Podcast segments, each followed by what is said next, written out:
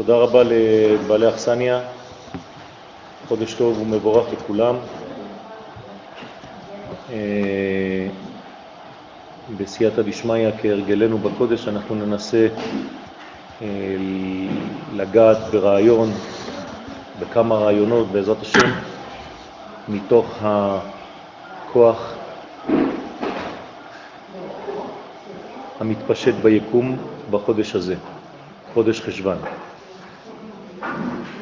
קראתי לשיעור רושם המבול, כיוון שהוא קשור למציאות של המבול, ותכף נבין לאן הדברים מגיעים. שמתם לב ששמתי לכם בכותרת את הצירוף של החודש, כי כבר עסקנו בזה בשנים קודמות, גם את המזל, אז הצירוף הוא ו' ה' ה' י', המזל הקרב, האות של הקרב זה נ', הכוכב מאדים, האות המיוחסת לו זה ד', כלומר ד' ונ' זה הקרב ומאדים, והחלק מאנה בכוח זה נע גיבור דורשי ייחודיך כבבת שמרם. זאת אומרת, אנחנו מבקשים מהקדוש ברוך הוא שדרך הגבורה נע גיבור דורשי ייחודיך, עם ישראל שהם דורשי הייחוד שלך, תשמור אותם כבבת עיניך, כבבת שמרים. זה החלק שמיוחס לחודש הזה, כלומר יש בחודש, בחודש הזה מנגנון לא פשוט, אבל אנחנו מבקשים מהקדוש ברוך הוא עזרה. אז כמובן שהשיעור אה, ייגע יותר בפנים המחשבתיים יותר, כיוון שעסקנו ממש בחלק היותר סכמטי בשנים שקדמו, יותר אה, אה, לימודי פרופר, השייך לאותיות, למילים, לצירופים וכו'. בספר יצירה המליך אות נון בריח וחשבן בשנה. החודש הזה, חשבן, מיוחס לחוש הריח. כלומר, חוש הריח צריך להתפתח. צריך לדעת בחודש הזה להשתמש בחוש הריח, ומי שחושו חלש צריך להגביר את החוש הזה. איך מגבירים את חוש הריח? מגבירים את חוש הרוח. זאת אומרת שבהתפקחות האדם, גם החושים החיצוניים שלו אה, גדלים. זה אומר שהריח והרוח הולכים יחד. ולכן כדי לפתח את חוש הריח, שהוא דבר מאוד מיוחד במינו, שלא נפגם בחטאו של אדם הראשון, צריך לפתח את הרוח של האדם. אתם יודעים שיש לנו חמש מדרגות בנשמה, הרוח היא המדרגה השנייה, מלמטה למעלה, נפש, רוח. הרוח היא בעצם צד הזכר של האדם, לכן בחודש הזה צריך לפתח יותר את התנועה, ופחות להיות בשעננות. לכן האות הראשונה של הצירוף של החודש היא האות ו', שהיא אות מצד הזכר, ושתי האותיות הנקבות הן באמצע. ואנחנו גם מסיימים באות י' שהיא זכרית. כלומר, מתחילים בזכר, מסיימים בזכר ושתי נקבות באמצע. שזה אומר שזה התגברות כוח הרוח של האדם, הרוחניות של האדם, החלק ה... שנותן רווח לדברים. הזוהר הקדוש בחלק ב', צדיק א' א', מסביר שהאות נון היא בסוד היראה מקודשה בריחו, לדעת שיש בעולם הזה דין ודיין המשפיע טוב לצדיקים ונפרע מן הרשעים. הזוהר מזהיר אותנו, מכניס אותנו למדרגה הבסיסית, אומר לנו אל תחשוב שהעולם הזה אין לו משגיח, אין מי שמנהל את התנועה. יש ויש. יש דין ויש דיין, והכל נמדד במדידה מדויקת, והקדוש ברוך הוא בעצם נותן לכל אחד לפי המעשים שלו. כל זה קשור לאות נון. הזוהר קושר בין האות נון הכפופה, זאת לא האות הישרה הסופית, אלא נון כפופה, לבין האות ה' האחרונה בשם י' כו'. כלומר, הזוהר רואה לנכון לחבר בין האות נון הכפופה לבין האות ה'. הוא אומר שזה אותו דבר. אלו הן שתי אותיות מיוחדות, וידוע שהאות ה' מיוחסת לספירת המלכות. דרך אגב, זה גם מקושר לזוהר שלמדנו בלילה, ביום חמישי. נכון? למדנו על האות נון ועל האות ה'. אמרנו ששתי האותיות הללו מתחברות רק במין של עצמן. כלומר, כדי לכתוב נון, אני כותב עוד פעם נון, נון נון. כדי לכתוב ה', אני כותב פעמיים ה', ה', ה'. מה שאין דבר כזה בשום אות אחרת. זאת אומרת ששתי האותיות הללו הן מחוברות, יש להן מכנה משותף של מין במינו. אלו הן אותיות שלא יודעות, לא אוהבות להתחבר לדברים אחרים. כן? אז האות ו' היא ו' החיבור, לכן היא, היסוד שלה היא כזה. זאת אומרת שחכמים אומרים לנו כאן שבעצם הנון והה מקבילות למלכויות. מה זה אומר למלכויות? הנון מקבילה למלכות העליונה שהיא בינה, והה מקבילה לאות המלכות האחרונה שהיא מלכות. מלכות עליונה בינה, מלכות תחתונה מלכות, נון והה. עכשיו, ידוע שהאות ה' מיוחסת לספירת המלכות, ובלשון הזוהר עצמו, נון כפופה דה מטרוניטה. ככה הוא קורא לנון הכפופה, הוא קורא לה מטרוניטה. מה זה מטרוניטה? שולטת. זאת שבעצם מנהלת את המציאות התחתונה. מלך במשפט יעמיד ארץ, והוא שם אדני דינה דמלכותה. כך אומר הזוהר, כלומר האות הזאת מיוחסת למלכות, ממנה יוצאים הדינים, כלומר הגבורות והגבולות והמידות לעולמנו, כי עולמנו חייב מידות, כפי שלמדנו היום שכשאין מידות חז ושלום אז אין כלים להכיל את האור, ואז כשאין כלים להכיל את האור, אז במקום שתרד, ש... שירד שפע בתורה, יורד חז ושלום מבול, כי אין בלימה. המבול הוא אנטיתזה של הבלימה. כשאין בלימה, כשאתה לא יודע לבלום בעולמך, אז בא מבול. מה זה לבלום? הקדוש ברוך הוא תולה ארץ על בלימה. כל העולם שלנו תולה, תלוי על בלימה. למה הכוכבים לא בורחים? למה הם נשארים תקועים באיזשהו מצב? יש להם גם תנועה. מאיפה באה התנועה של הכוכבים? מעצם העובדה שהם נמשכים לכוכבים אחרים, ויש איזה מין משיכה מכאן, מכאן, מכל הצדדים, והכוח של המשיכה הזה, זה מה שמסובב, בעצם מכניס את כל הכוכבים לתנועה. והנה, בחודש חשבן התחיל משפט דור המבול. אנחנו ממש עוסקים בפרשתנו, זה התחיל בחודש חשבן. כלומר, חודש חשבן יש בו התכונה של המבול. לפי מה שאמרנו עכשיו, מה צריך לעבוד בחודש הזה? על המידות. כדי שלא יחזור המבול, צריך לתת לכל דבר את המידתיות שלו, את השיעורים שלו. ואם אתה לא יודע לתת שיעורים, זה מה שאתה צריך ללמוד לעשות בחודש הזה. אשר הרבו לחטוא ולא הייתה בהם יראת אלוהים.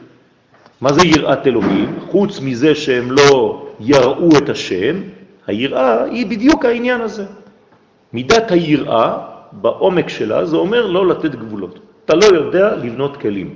איך בונים כלים? דרך היראה. היראה בונה כלים. החסד משפיע, זה לא כלי. כדי לבנות כלי צריך יראה. לכן ראשית החוכמה זה יראת השם. אם אין יראה, אין לך כלים, אז אתה לא יכול להביא שם חוכמה. אז כשאנחנו מדברים על יראת השם, אל תחשבו שמדובר בפחד. מדובר בבניין של כלים. אדם ירא השם, מה זה אומר? שהוא יודע לתת גבולות בחיים שלו לכל דבר. זמן לכל דבר, מקום לכל דבר, והנפש הנכונה לפגוש אנשים הנכונים. תמיד בשלוש מדרגות, אתם זוכרים? שלושה מימדים, עולם, שנה ונפש. כל מה שאנחנו מפתחים בעולמנו צריך לנהוג בשלושה אלה. כשאני אומר מידה טובה, זה אומר מידה טובה בזמן, להגיע בזמן, מידה טובה במקום, להיות במקום הנכון, עם האנשים הנכונים. אם אתה לא יודע לכבד את הדברים האלה, אתה אף פעם לא תגיע למצב של בניין אמיתי של כלים. וכשרוצים לתת לך אור, אז האור יגיע בפספוס, משהו לא שלם שם. מבחינתם הגיעו למסקנה, אותו דור, דלת דן, דין ולת דיין. אין דין ואין דיין. כלומר, אנחנו נמצאים בעולם שאין בו לא דין ולא דיין, אנחנו מסתפקים בעולמנו אנו ומבקשים מהבורא שישאר למעלה. הוא ברא את העולם, הוא כבר עזב את העולם, שישאר בעולמו העליון, אנחנו נמצאים בעולם הזה, אנחנו נסתדר. כמו שכתוב בספר איוב, כן? על הדור הזה, יבלו בטוב ימיהם וברגע שאול יחתו. ויאמרו לאל סור ממנו ודעת דרכיך לא חפצנו.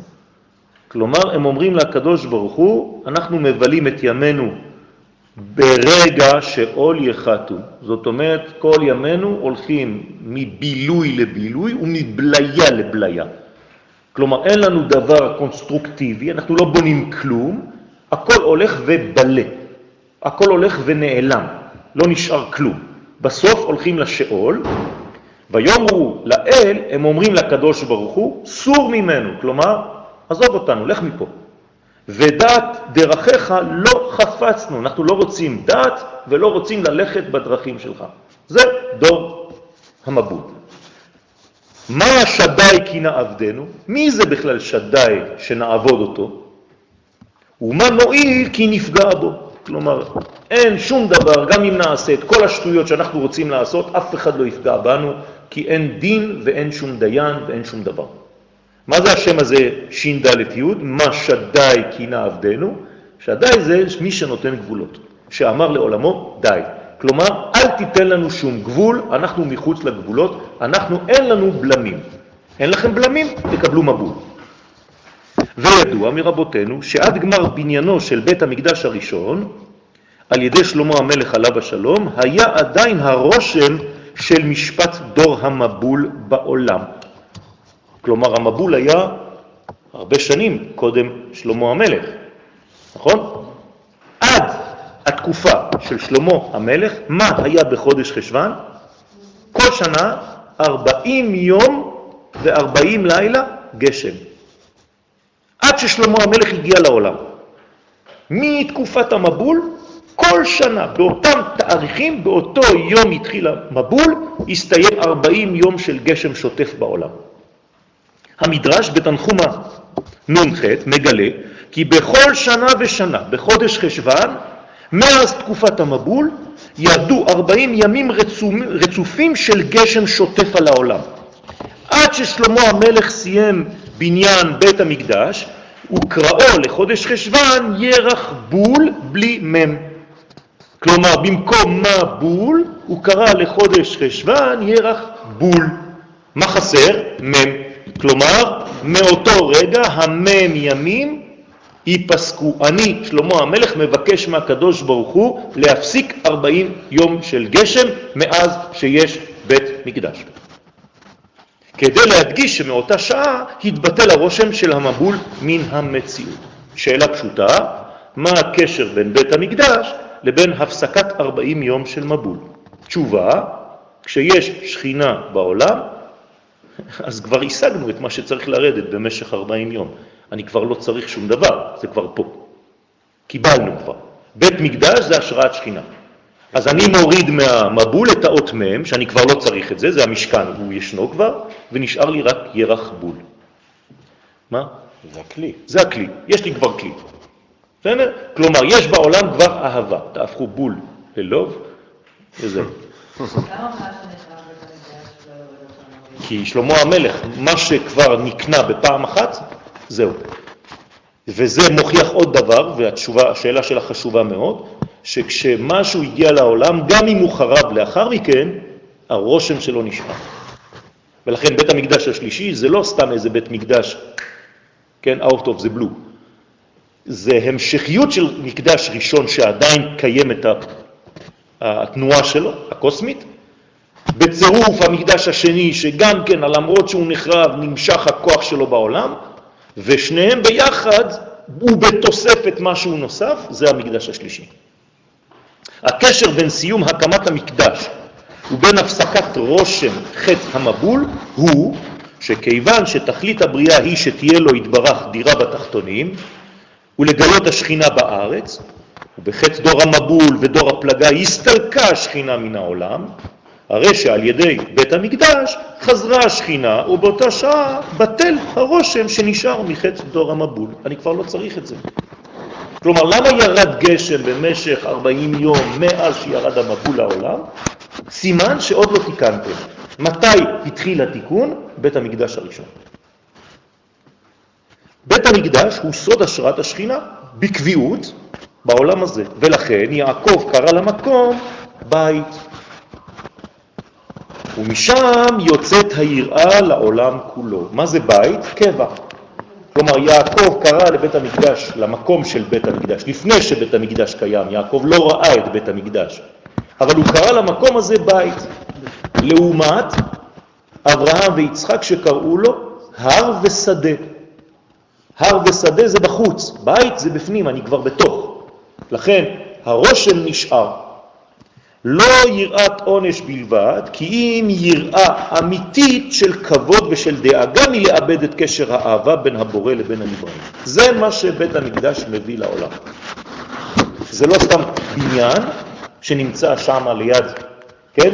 שרואים אותו מכפר אדומים, או שמריחים את הריח שיוצא משם, אלא זה מקום שמשרה בעולם, יש לו פעולה על העולם, הוא פועל הוא משדר לעולם יראה. מה זה יראה? אמרנו קודם? כלי. יש כלי שמכיל את הקודש העליון. זה נקרא בית המקדש, בית לקודש. והאות נון היא גם מלשון נפילה, כמו שאמרו, דלא נאמרה נון באשרי, כך אומרת הגמרא בברכות. למה אין נון באשרי יושבי ביתך? שיש בה מפלתן חז ושלום של ישראל. אז כדי לא להדגיש שעם ישראל עלול ליפול, אז נפלה לא תוסיף, קום בתולת ישראל.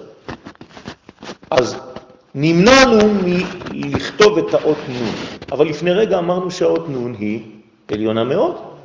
אז למה אתה דווקא נותן לנון את הדגש על הנפילה? למה אתה לא אומר שנון זה נפלאות? אתם מבינים את השאלה? זה פשוט. לקחת מה שרצית, בנית מהאות נון נפילה, וזה גם יכול להיות משהו אחר. אמרו שם, אפילו הכי שמחן דוד ברוח הקודש כשנאמר, ודוד המלך מה עשה? הוא אומר, היום זה נפל. מה זה אומר שהאות נון נפלה? מה שאמרנו היום בבוקר, שהשמיים נופלים על הארץ. זה מה שהגויים פוחדים, וזה מה שעם ישראל בא לעשות. כל אומות העולם פוחדות מזה שהשמיים יום אחד יפלו לנו על הראש. אצל הגויים יש ביטוי כזה, הם פוחדים שהשמיים יפלו, בכל שפה. אצלנו זה ההפך, אנחנו מתפללים שיום אחד השמיים יהיו בעולם הזה. אנחנו רק רוצים לחבר.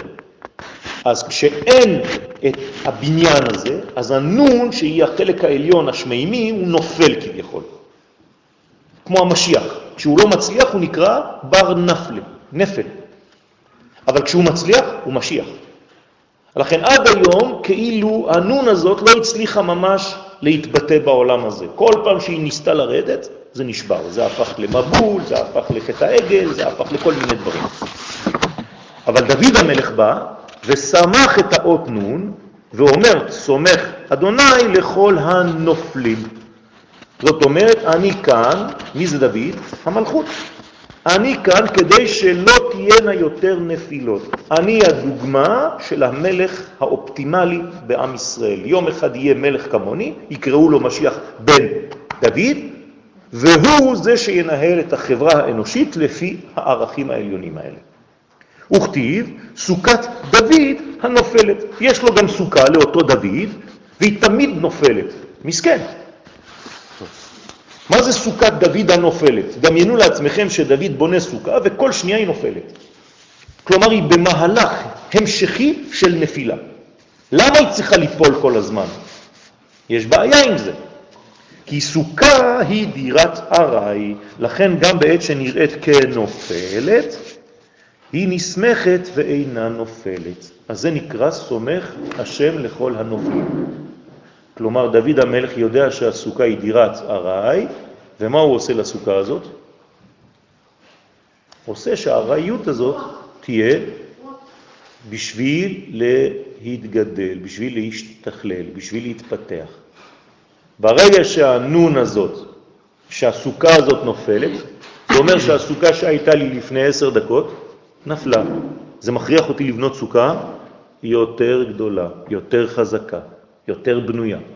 אז אני כל הזמן בסוכת דוד הנופלת, אבל היא גם קמה, נופל וקם. פירוש, מידת מלכותו התברך בעולם נמשכת תמיד, ולכן גם הנפילות הן לצורך עליות, כמו שנאמר, שבע יפול צדיק וקם. אנשים שנופלים לפעמים מתייאשים בגלל שהם נופלים. אסור. למה? אפילו סוכת דוד, שזה מלכות ישראל, היא נקראת נופלת בהווה. כל הזמן היא נופלת. ואף פעם לא נמאס לה. דוד כתב, סומך אדוני לכל הנופלים. כלומר, הקדוש ברוך הוא סומך לכל הנפילות. כל פעם שנפלתי, קמתי. כלומר, הלימוד הראשון בנפילה זה לקום. מי שלא קם כשהוא נופל, הוא בעצם מתייאש, הוא נחשב. לכן הנפילות הן חלק מהבניין, זה מה שאנחנו צריכים ללמוד כאן, שכל בניין המלכות של עם ישראל נבנית דרך נפילות. בתורת הקבלה זה נקרא מעבר מאחור לפנים ושוב פעם לאחור במדרגה יותר גבוהה וכו' וכו' וכו'. תמיד יש העלם. מה זה ראש חודש? למה בסוף החודש שעבר היה חושך טוטלי? זה אומר שיש כבר מלא דינים בעולם. בראש חודש מתחילה הערה חדשה של החודש שהולך, החודש זה הירח, שהולך ומתמלא. הירח מתמלא עכשיו, נכון? הוא התחיל כבר את המהלך שלו. לכן אנחנו אומרים תודה. איך אומרים תודה? הלב. אבל בסוף החודש שעבר, כלומר בימים של סוף החודש, היינו במצב של חושך. לכן הדינים שולטים בעולם. אז אותו דבר כאן, אנחנו יודעים שגם כשאתה רואה חושך, זה חושך כדי להתבנות מחדש ממדרגה למדרגה. לכן המלכות כמו הירח, כל פעם זה נופל וכל פעם זה נבנה מחדש. וזו בחינת הווה מתמשך, כן, הווה מתמשך, ככתוב, הקים את סוכת דוד הנופלת. תמיד מישהו מקים אותה, זה הקדוש ברוך הוא. שהנפילה עצמה הופכת לו לסייעתא לעבודת השם יתברך, וממנו הוא מתחזק שוב לעבוד את השם. כל פעם שהיא נופלת, אני מהנפילה הזאת לומד עוד כמה דברים, ובונה את עצמי מחדש. ומה שהזכיר בספר יצירה שהמליך אות נון בריח, למה החודש הזה קשור לריח, לאות נון, בא ללמד שהיראה, כן, הירא את השם, יש לו חוש ריח מפותח במיוחד. כלומר זה טסט. מי שיש לו ריח, חוש ריח מפותח, זאת אומרת שהיראה שלו חזקה. מי שלא מריח, שיש לו בעיות של ריח, מה הוא צריך לבדוק? בגוף שלו, בנפש שלו, את היראה. היראה שלו לא עובדת כמו שצריך. אם היראה שלו עובדת כמו שצריך, הוא מתחיל לקבל יראת השם. מה זה יראת השם? אמרתי לכם מקודם, בנייה של כלים. זאת אומרת שמי שאין לו חוש ריח מפותח, הכלים שלו לא בנויים כמו שצריך. הוא לא יודע לבנות כלים. הוא לא יודע להכשיר את המקום כדי להכיל את אור השם. לכן הוא גם לא מפחד מלאבד את האהבה, כי הוא גם לא מקבל אותה כמו שצריך. על דרך מה שנאמר במלך המשיח, לכן המשיח, איזה חוש מפותח אצלו במיוחד? דווקא הריח. והעריכו ביראת השם, שהיה מורח ודאין, כלומר הוא מצליח לשפוט על בני אדם לפי הריח. מלך המשיח לא הולך לקבל אנשים ולהגיד להם, טוב, שנייה, אני מתכוון אה, לראות מה הולך אצלך, אני רואה, כן, אין דבר כזה. פשוט לוקח לו את היד, מריח, ומספר לו את החיים שלו לפי הריח של הגוף שלו. זה המשיח, ככה הוא יהיה. כלומר, מה זה עובר? עובר משלב של ראש לשלב של רגש. כלומר, מלך המשיח מפתח חושים מאוד חזקים בעולם הזה, ובמיוחד את חוש הריח. והנה, לכל חודש ישנה תכונה מיוחדת המתאימה למהותו, ועניין מיוחד לעסוק בו. בגלל זה אנחנו לומדים בראשי חודשים כדי לנסות לראות, לדלות את האנרגיה הספציפית של החודש הזה במיוחד. בסדר? העסק המתאים לחודש חשבן הוא להתחזק ולקום מן הנפילות שלנו. ולהכניס עצמנו לקדושה באמצעות יראת השם. אני חוזר לפי מה שאמרתי עד עכשיו, כל הנפילות שלנו, כמו סוכת דוד הנופלת, זאת אומרת שהמידות לא מספיק טובות, וכל הזמן אני צריך להתחדש, ולדאוג שאני בונה את עצמי מחדש. נפלתי, אני קם. זה נקרא יראת השם. זאת המגמה שבונה לי את הכלים.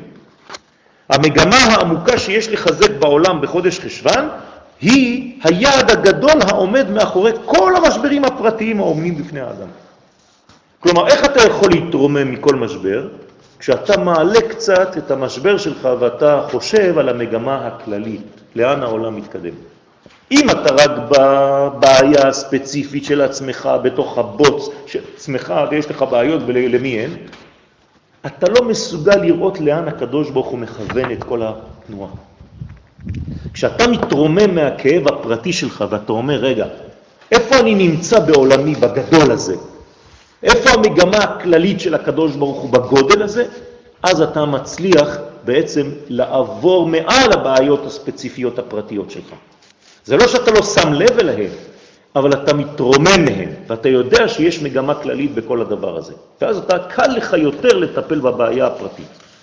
היעד המרכזי הוא, כלומר, כשאני גדל, כשאני יוצא מהבעיות הספציפיות, הפרטיות שלי, מה זה היעד הגדול שאני צריך לפגוש? להחזיר השכינה לעולם הזה. זאת הדאגה שלנו. כל מה שאתם לומדים, כל מה שאתם עושים בחיים זה רק לדבר אחד. לא להתחזק מבחינה שאתה חזק יותר ואתה דתי יותר ואתה זה, כל הדברים האלה זה מאוד מאוד פרטי, אינדיבידואלי, ואני אדבק בשם וזה, תפסיקו עם כל זה. הדבר היחיד שאתה צריך לחזק זאת התנועה האלוהית שצריכה לבוא ולהתגלות בעולם. נכון שזה עובר דרך ההתחזקות שלך, אבל אל תישאר שם בלבד. זה חייב לבוא דרך ההתחזקות שלך, אבל תבנה את המערכת הזאת לא בשביל אתה להיות קרוב לשם, לא אכפת לך מהחבר, לא. זו תנועה הרבה יותר רחבה שאני חלק ממנה, אבל היעד המרכזי הגדול זה שהקדוש ברוך הוא יבוא וישכון בעולמנו. הפירוש לדבר הזה שכל הערכים של העולם הזה משתנים. הכל הופך להיות אלוהי. שום דבר כבר לא אנושי. אני כבר לא מחליט לפי ההיגיון שלי על דבר אחד, כי יש לי כבר תורה, יש לי נבואה. אומרים לי שכשאני שותה כוס מים צריך לעשות 1, 2, 3. זה כבר משהו אחר. גם אם בא לי לעשות משהו אחר. זה בא לך, אבל זה לא הרצון העליון. אז איך אני יודע מה הרצון העליון? אני צריך ללמוד את זה. לכן אני צריך לעשות סדר וכלים ומידות ותחומים לכל החיים שלי. ובזה מתקנים את חטאו של דור המבול, המיוחס לחודש חשבן דווקא, שבמקום למלא הארץ דעה את השם, כתוב שם כי מלאה הארץ חמאס. במילים אחרות, היה כלי של מה בעצם? הם בנו כלי למי? לחמאס. הרי אתה מכיל את מה שאתה בנית. אם אתה בונה כלי לחמאס, מה אתה מקבל? חמאס. חמאס. אם אתה בונה כלי למלכות, מה אתה מקבל? מלכות. זאת אומרת שמה היה כתוב על הכלי שהם בנו לעצמם במשך כל החיים, הדור הזה? חמאס. לא בכדי רוב הגזרות מתחילות בחודש חשבן, חז ושלום, בעולם. כפי שראינו שדווקא בחודש הזה נחלקה מלכות בית דוד. ומן הסתם לא מדובר רק בעונש, אלא שיש פוטנציאל אמיתי גם לתקן בחודש הזה, דווקא, את כל הקשור למלכות השם בעולם. כי הזמן מסוגל לתיקון זה באופן מיוחד. ולכן, כל פעם שאתה לא מתקן בחודש הזה, מה קורה? המלכות מקבלת סתירת לחי חזקה. למה? כי הייתה לך אפשרות לתקן את זה ולא עשית מספיק. אז חז ושלום, חז ושלום, מה זה אומר, אם אני רוצה לתרגם את זה למילים פשוטות? שבחודש הזה אנחנו חייבים לחזק את המלכות של השם בעולם. אם לא, אז חז ושלום אנחנו נראה עוד פעם איזה מין מישהו, איזה מין מדינה או משהו שעשתה משהו נגד עם ישראל, נגד המדינה, נגד המלכות שלנו. אז אסור לנו להיות שעננים. אני יודע שזה זה, זה האופי של החודש. אתם יודעים, יש לכם אחריות עכשיו, לא הייתם צריכים להגיע לשיעור. עכשיו באתם, אתם יודעים את זה. אתם אחראים על זה שלא יהיה חס ושלום דבר לא טוב ביחס לאומה, ביחס לגילוי המלכות. לכן כשבנה שלמה מלך ישראל את בית המקדש, ביקש רחמים, הוא התפלל. אז הנה, זה מה שאתם יכולים לעשות. אתם יוצאים מהשיעור הזה, אתם מתפללים כל החודש תפילה רצינית על שמירת המלכות בארץ ישראל. זהו, זה כבר דבר גדול.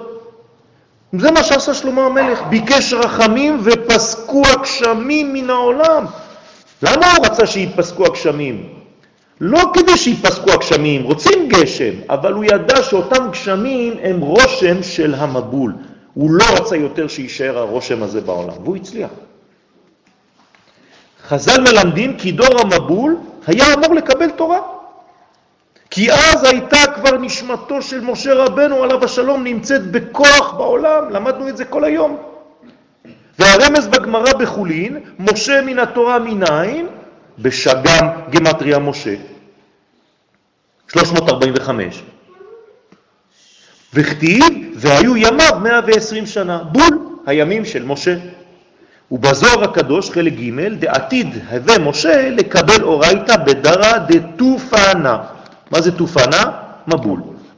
כלומר, עתיד משה לקבל תורה בדור המבול, אומר הזוהר.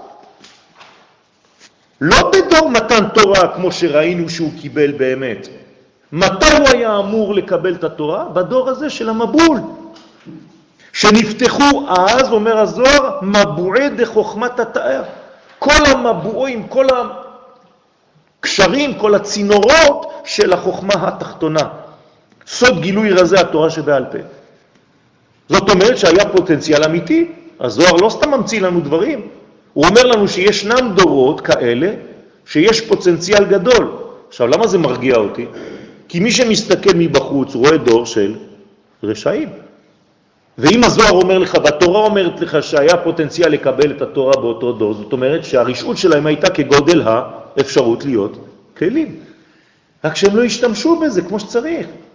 אז אל תסתכלו על הדור שלנו ותגידו חז ושלום איזה דור, אין לנו סיכוי בכלל. זה לא נכון. יש ויש. רק שצריך לשנות גישה, לעשות סוויץ' בראש. יש אנשים שיש להם אומץ, הם עוברים מדרגות גדולות מאוד בחיים שלהם. בהחלטה. צריך אומץ כדי להגיד, אולי טעיתי, אולי לא הייתי במקום הנכון, לא הייתי עם האנשים הנכונים, לא חייתי בחברה הנכונה. לקחתי לעצמי עכשיו פסק זמן, אני רוצה לבנות את עצמי מחדש, אני רוצה לשמוע משהו אחר. וערובות השמיים, אומר הזוהר, הן תראה דחוכמת תורה שבכתב. כלומר, הכל נפתח, תורה שבעל פה ותורה שבכתב באותו דור של המבול. שאז היו אמורים לקבל התורה שבכתב, שהייתה כלולה בה גם כל התורה שבעל פה. ממש כפי שמשה רבנו עליו השלום קיבל בזמנו מסיני, כדי איתה משה קיבל תורה מסיני ומסרה ליהושע. מה שקרה אז בתורה שאנחנו מכירים את הסיפור של מתן תורה, היה אמור לקרות הרבה קודם לכן, בדור של נוח. דקאי על תורה שבעל פה. כלומר, פרשת נוח הייתה אמורה להיות פרשת יתרו, של מתן תורה. כי את התורה שבכתב מסר משה לכהנים בני לוי. את התורה שבעל פה הוא מסר לעם ישראל, ליהושע. בזוהר הקדוש, חלק ב', וכתיב, ויהי הגשם על הארץ ארבעים יום. לא כתוב מבול, כתוב גשם, שהורידן ברחמים, כלומר הקדוש ברוך הוא הוריד את הגשם ברחמים. הסברנו כבר כמה פעמים מה זה רחמים, זמן. כלומר, במקום להוריד הכל בבת אחת, הוא הוריד טיפין טיפין.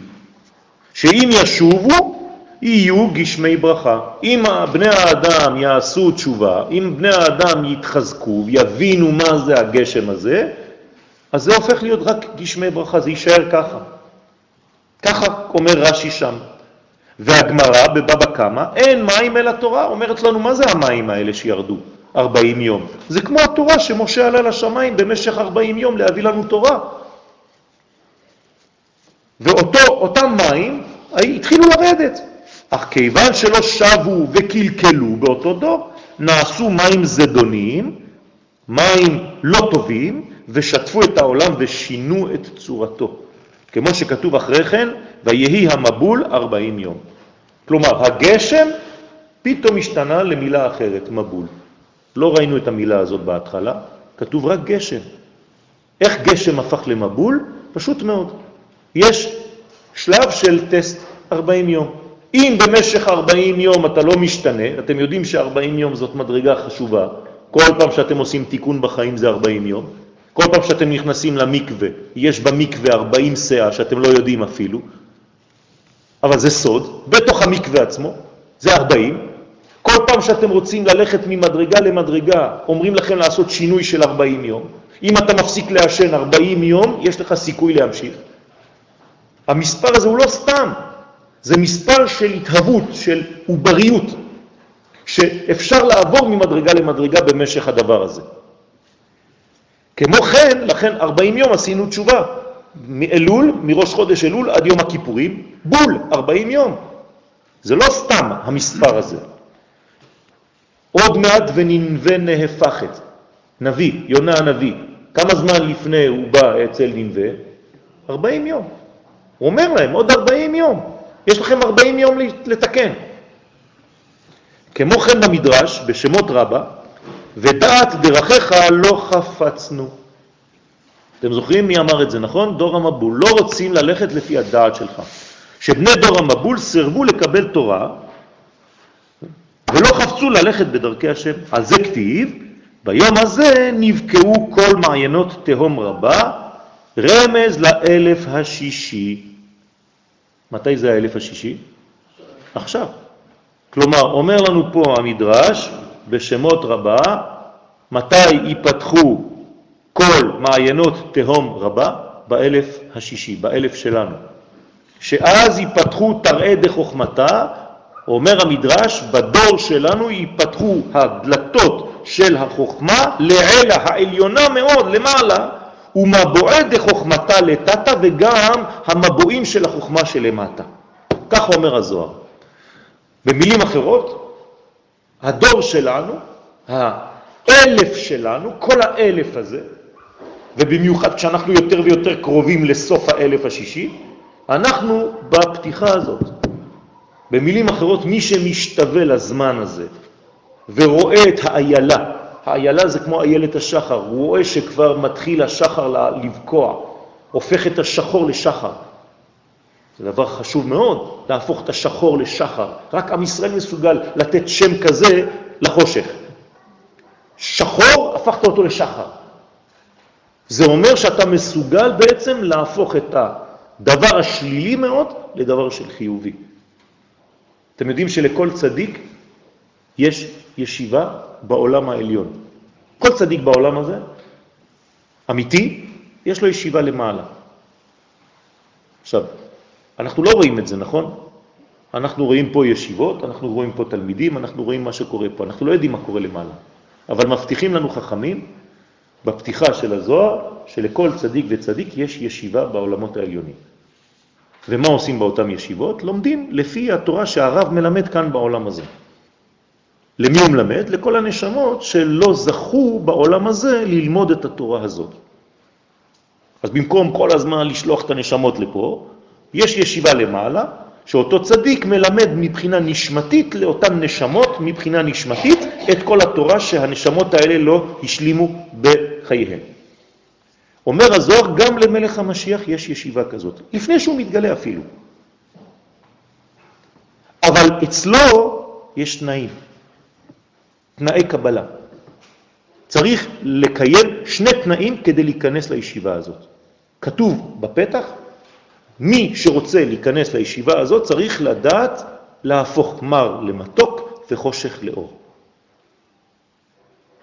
מה זה אומר? זה אומר שבעצם מי נכנס למשיח שם, לישיבה הזאת? רק האנשים האופטימיים. מי שגם בחושך רואה אור, מי שמסוגל לכתוב ספר אורות בזמן של שואה, של גלות, ומי שמסוגל לראות מתוק אפילו במה שמר בחיים שלו. רק אנשים כאלה מסוגלים לחיות בדור של הגאולה. למה זה כל כך קשה? זה אומר לנו דרשני. זה אומר שהדור של הגאולה יהיה חשוך ומר. ורק מי שיודע לחיות את האור בתוך החשוך הזה ואת המתיקות בתוך המרירות הזאת, הוא יוכל לשרוד בזמן המשיח. אם לא, אנשים יגידו שיבוא, אני לא רוצה להיות פה בכלל. אין לי מה לעשות בעולם בדור כזה מושחת. הכל מר, נמאס לי, וזה מובן. אבל זה לא להיכנס לישיבתו של מלך המשיח. לכן אומר הזוהר, מי ישרוד בתקופה הזאת? רק מי שיהיה קשור לאיילה. מי זאת האיילה? איילת השחר. מה זה איילת השחר? זה מי שעשר דקות לפני שהבוקר מפקיע, הוא יודע שיהיה בוקר. אדם שלא יודע שיהיה בוקר, חצי שעה לפני עלות השחר, הוא בדיכאון הכי גדול, נכון? כבר לילה שלם בחושך, אומרים לו, חכה עוד קצת. הנה, עכשיו, עכשיו. מה קורה באמת, באמת בעכשיו, עכשיו? מתחיל להיות עוד יותר קר ועוד יותר חשוך. למה? כי בלילה הכוכבים מאירים, אבל לפני עלות השחר גם הכוכבים האלה קבים. למה הם קבים? כי האור עולה. כשהאור עולה לא רואים את הכוכבים. עכשיו, מי שנמצא פה בעולם הזה, הוא לא יודע את כל התופעה הזאת. הוא פשוט רואה שהאורות הקטנים שנשארו, גם הם הולכים. כלומר, יש רגע שבו אין כלום. גם הנקודות הקטנות שהיו בשמיים כבר אינן. אז מה הוא אומר לעצמו? זהו, הלך עלינו. בא מישהו ואומר לו, זהירות, עוד מעט עולה השחר. עכשיו, מי יכול להגיד לך דבר כזה? רק מי שיודע שכבר אתמול קרה אותו דבר.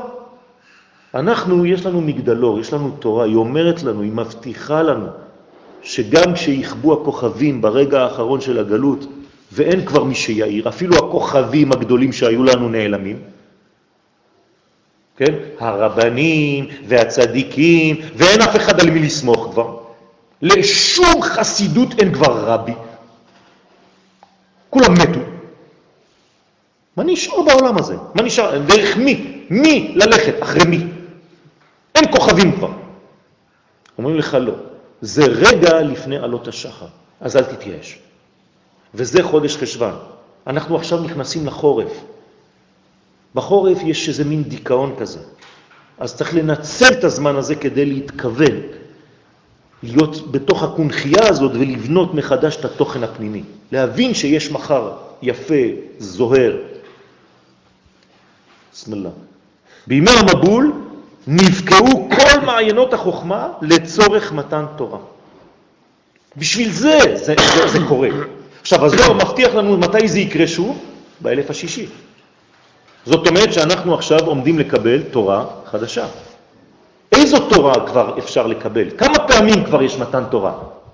שלוש פעמים בהיסטוריה יש מתן תורה.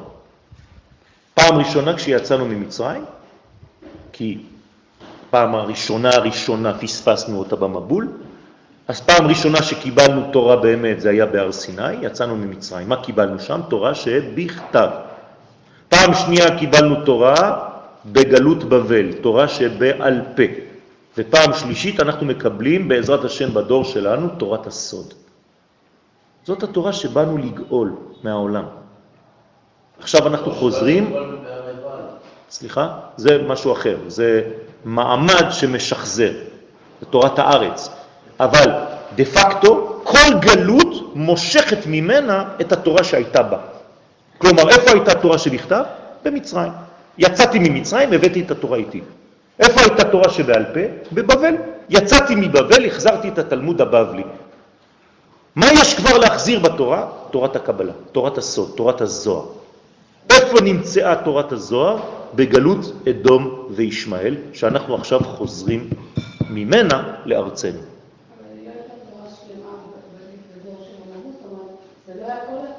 אין, זה מדרגות, מדרגות שמגיעות לעולם הזה. כלומר, זה שלבים שלבים. הקדוש ברוך הוא לא נותן לנו בבלוק אחד הכל, הוא נותן לנו להסתגל. אז הסתגלנו במשך כבר כמעט שש אלפים שנה לכל התורות, עכשיו אנחנו תורה חדשה מאיתי תצא. מהי התורה החדשה הזאת שהולכת לצאת? זה נקרא תורה של עתיק. תורה עתיקה מאוד, תורה פנימית מאוד, סתומה מאוד, שאנחנו צריכים לפענח אותה. ולכן צריך להכשיר את הכלים שלנו לדבר הזה. אני לא אומר לכם לבנות כלים סתם, כמו שאמרו לכם לבנות כלים לפני אלף שנה. לא, הכלים שאתם הולכים לבנות היום זה לא כלים שהולכים להכיל סתם מים, הם הולכים להכיל סודות. במילים אחרות, אם הכלי שלך לא מתאים לסודות התורה, אתה תתפוצץ כשהסוד יגיע. כמו הרבול. זאת אומרת שלא סתם בונים כלים. כשאומרים לך לבנות כלי, אתה בונה אותו לפי מה? לפי האור שאתה אמור לקבל. לפי זה מה בנה נוח? כלי. איך קראו לכלי הזה? טבע. כלומר, נוח ידע לבנות טבע, כי הקדוש ברוך הוא אמר לו בדיוק את המידות שמתאימות למה? לתורה שהוא רצה לתת באותו דור.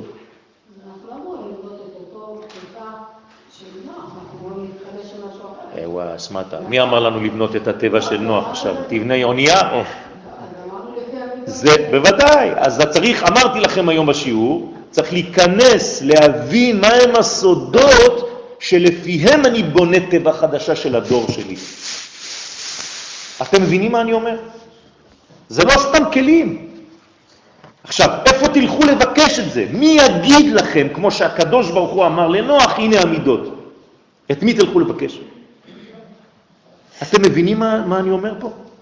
הרי אני עכשיו אומר לכם, אני מודיע לכם חגיגית, שעוד מעט יש מתן תורה מספר שלוש של סודות. גדול מאוד, שמתחיל לרדת לעולם כבר עכשיו. אם אין לכם את הכלים כדי להכיל את התורה הזאת, ואתם ממשיכים ללמוד כפי שלמדתם תמול שלשום, אתם לא תוכלו לקבל את התורה הזאת. ה-level שלה היא הרבה יותר גבוה ממה שהכרתם עד היום. אתם פשוט תימסו.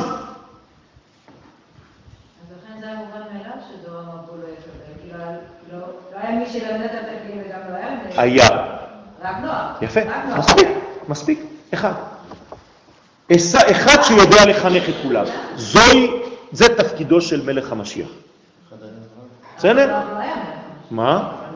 בוודאי שהוא היה מלך המשיח, של אותו דור. בכל דור יש משיח, בוודאי. אחריו אברהם, אברהם הוא המשיח בדור של נמרוד. אחריו משה, משה הוא המשיח בדור של יציאת מצרים. בכל דור יש משיח.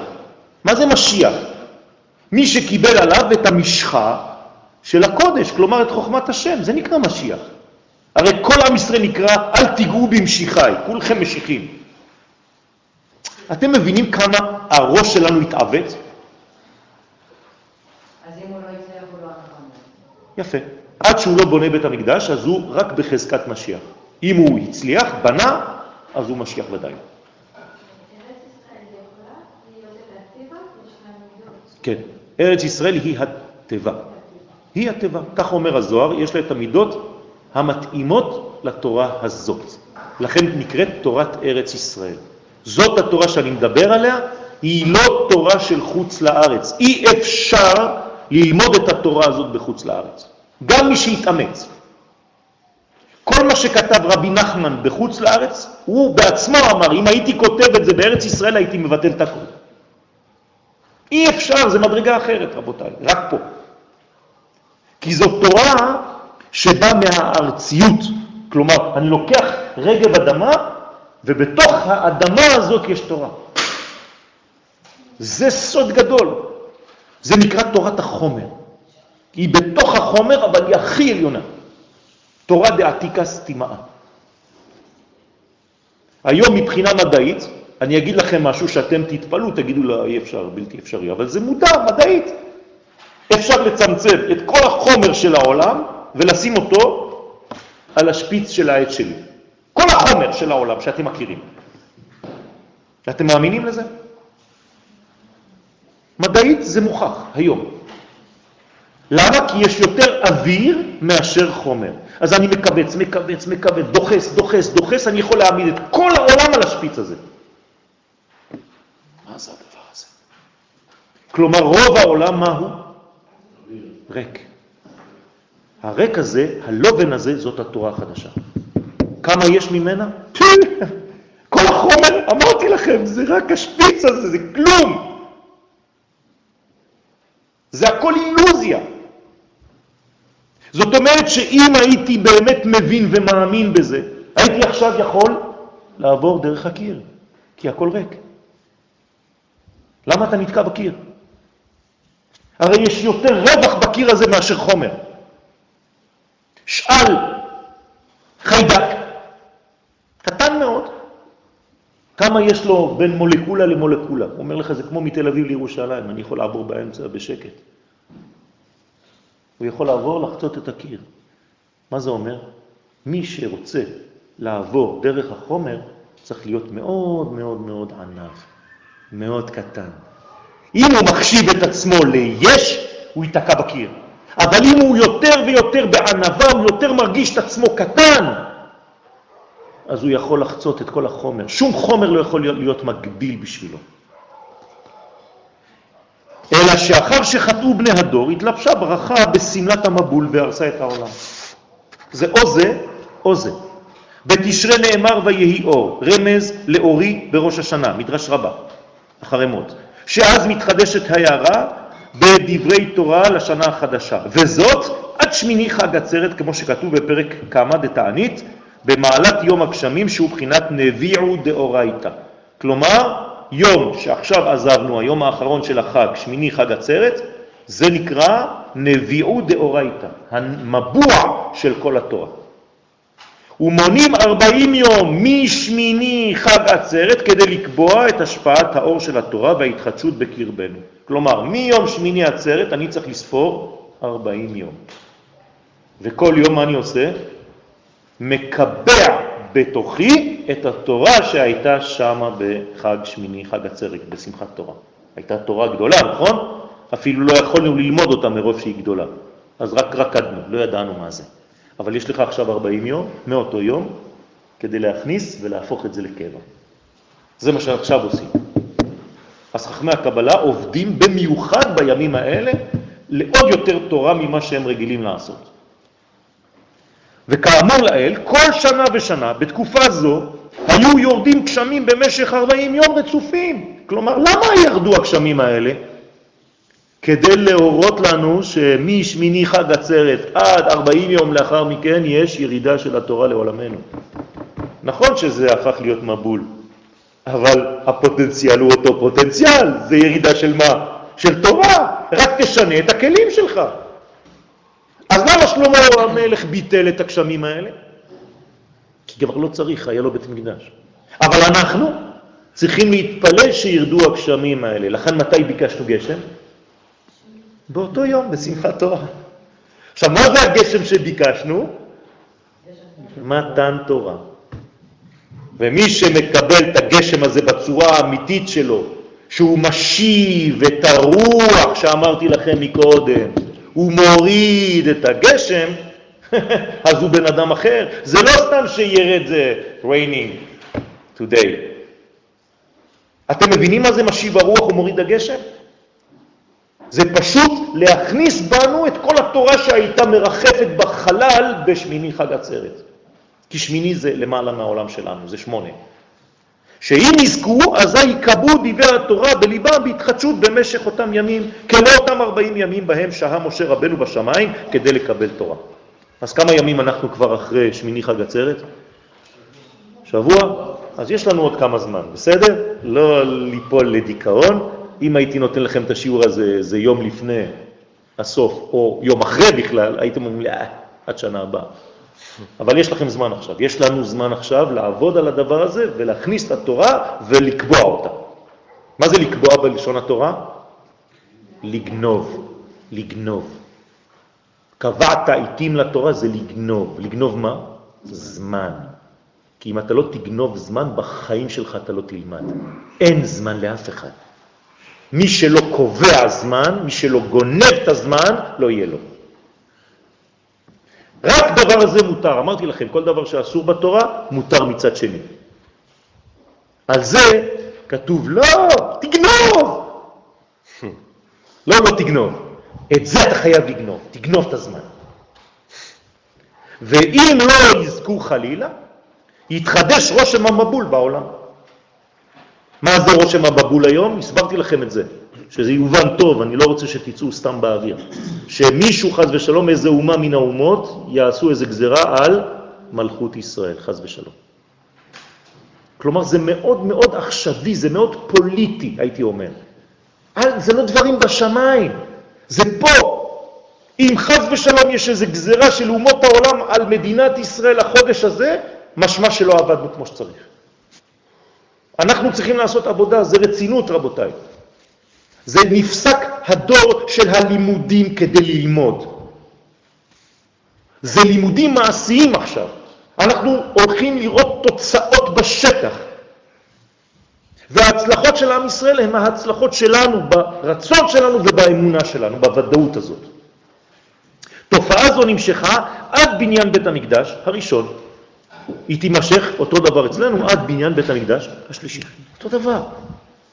על זה נאמר כי מציון תצא תורה ודבר השם מירושלים. זו לשכת הגזית שממנו יוצאת התורה לכל ישראל. סנהדרין פ"ו. יש להבין שדווקא אז התגלתה לשלמה המלך עליו השלום כל החוכמה התחתונה. אני עכשיו מוסיף לכם עוד אינפורמציה. מתי שלמה המלך קיבל את החוכמה שלו? בחודש חשוון. הבנתם? למה? מה הוא עשה שלמה המלך? הוא ביקש חוכמה, נכון? הקדוש ברוך הוא אמר לו, תבחר בין כמה דברים. מה הוא ביקש? חוכמה. מתי הוא ביקש את זה? מתי הוא קיבל את זה? בחודש חשוון. פירושו של דבר, שיש פוטנציאל בחודש הזה, כי החוכמה הזאת זורמת בעולם, צריך פשוט לקלוט אותה. כל החוכמה התחתונה, המכונה בשם מלכות, סודות התורה שבעל פה, ולכן ניצל הזמן, ניצל הזמן המיוחד הזה, לא המיוחד, כדי לבקש רחמים על ישראל. אז גם אנחנו צריכים לעשות אותו דבר. אם שלמה היה חכם מכל האדם, הוא ידע על מה הוא מדבר. גם אנחנו צריכים להשתלב במהלך הזה. ואכן פסקו הגשמים ולא התחדש המבול, כי אם גילוי תורה, כן, גילויי תורה מחודשים בסוד גשמי ברכה. זה מה שהוא קיבל. וזהו שאמרו חכמי ישראל, מונים למבול כרבי אליעזר, ולא כרבי יהושע. כלומר, מונים למבול לפי חודש חשוון. שאף העולם נברא, שהעולם נברא בניסן, לפי רבי אליעזר, מכל מקום זמן השפעת דברי התורה שהם מי המבול, בשעה שזוכים, ואותם מים מופיעים כגשמי ברכה בהשפעה מיום נביאו דאורייתא, כלומר מיום שמחת תורה. זה עכשיו, זו התקופה שלנו.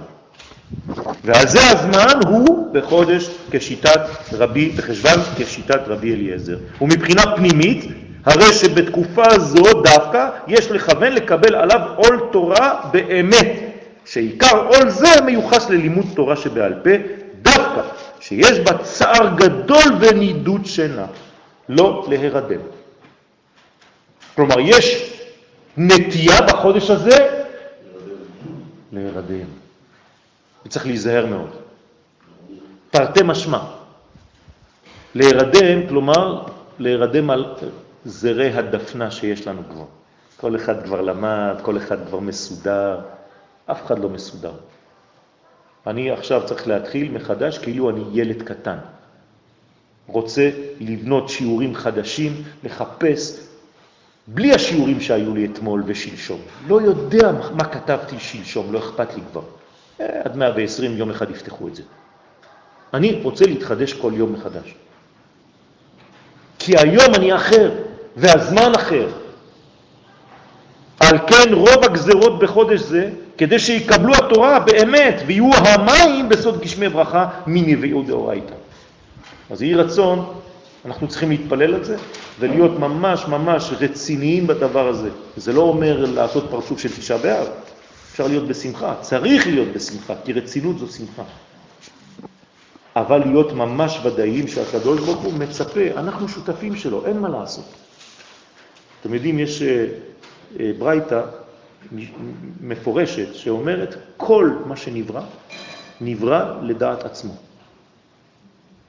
זאת אומרת שכל אלמנט שנברא בעולם הזה, הוא ידע למה הוא נברא. שאלו אותו קודם, אמרו לו, אתה רוצה או אתה לא רוצה? כלומר, היפנים שאלו אותם, אתה רוצה להמציא מכשירים, אנחנו צריכים אתכם מהעולם. אז היפנים אמרו, באנו לפה, אנחנו עושים את זה, העבודה שלנו. עם ישראל, הקדוש ברוך הוא שאל אותנו, אתם רוצים להיות שותפים שלי? אנחנו אמרנו לו כן. הוא ברא אותנו על, הס... על, על התנאי הזה, שנהיה שותפים. אז נכון, אנחנו קצת נוטים לשכוח קצת, כי עזבו אותנו כבר. אבל צריך לחזור לדבר הזה, זה חינוך, רבותיי, אז לא להתייאש. השבוע היה קשה מאוד, מלחמת אחים, שאתה לא יודע לאן זה מוביל, כן? לא להתייאש מהדבר הזה. באו אנשים לראות אותי עם כאב, בכו כל היום. אנשים שכואב להם, רוצים גאולה, רוצים כבר uh, מציאות של מלכות, של גילוי מלכות, באמת. אז בעזרת השם צריך להתחזק ולאהוב כל אחד את השני בצורה כזאת שנבנה מנגנון שמאחד, ובעזרת השם נבנה את הכלי של האור הגדול הזה, שאנחנו עכשיו מתחילים לקבל אותו. איך אנחנו נקבל אותו? לאט לאט, טיפין טיפין, בתוך השיעורים. אנחנו הולכים, ב... לאט לאט זה מדולל, אל תדאגו, כל יום קצת יותר. אז אני גם מתפלל כדי שהקדוש ברוך הוא ייתן לי, כדי שהוא יוכל להמשיך וכו' וכו'. זה מנגנון של שרשרת כולם עם כולם. ברכה והצלחה וחודש טוב.